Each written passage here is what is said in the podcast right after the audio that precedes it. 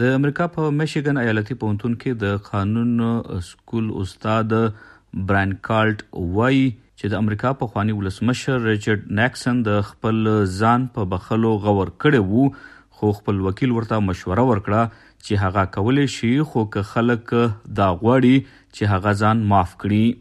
د ده په خبره په عین حال کې د انصاف وزارت دغې پوښتنې ته په کتو سره پریکړه وکړه چې ولسمشران خپل ځان بخلی شي، خو ولسمشر نیکسن داسې ونه کړل او استعفا یې ورکړه.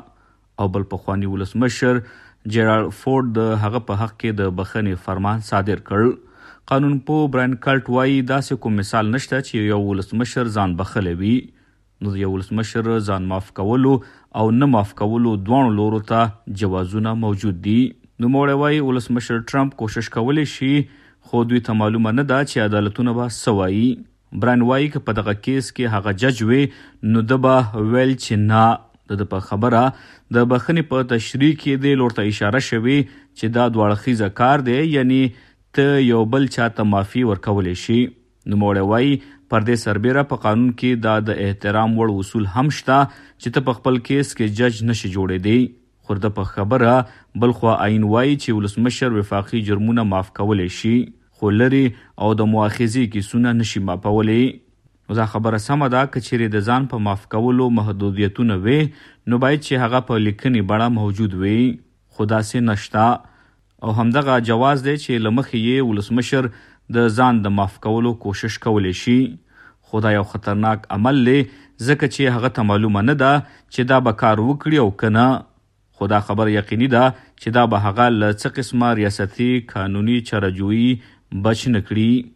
د مشرډو د خبر مرکزي څانګې له قانونپوه براین کالټ دا پوښتنه هم کړې چې آیا امریکایي ولسمشر ډونالډ ټرمپ د خپل کورنۍ او پارټۍ غړو په حق کې د بخښنې فرمان جاری کولی شي او که څنګه؟ د دې په ځواب کې براین وایي هو، د ده په خبره د بخښنې په واک ډېر کم محدودیتونه دي، خو داسې څوک شته چې ووایي د درغلیو بخښنه بیا تعقیب کیدی شي، درغلي خپله هم تعقیب کیدی شي، خو د بخښنې فرمان به بیا هم په خپل ځای درست وي.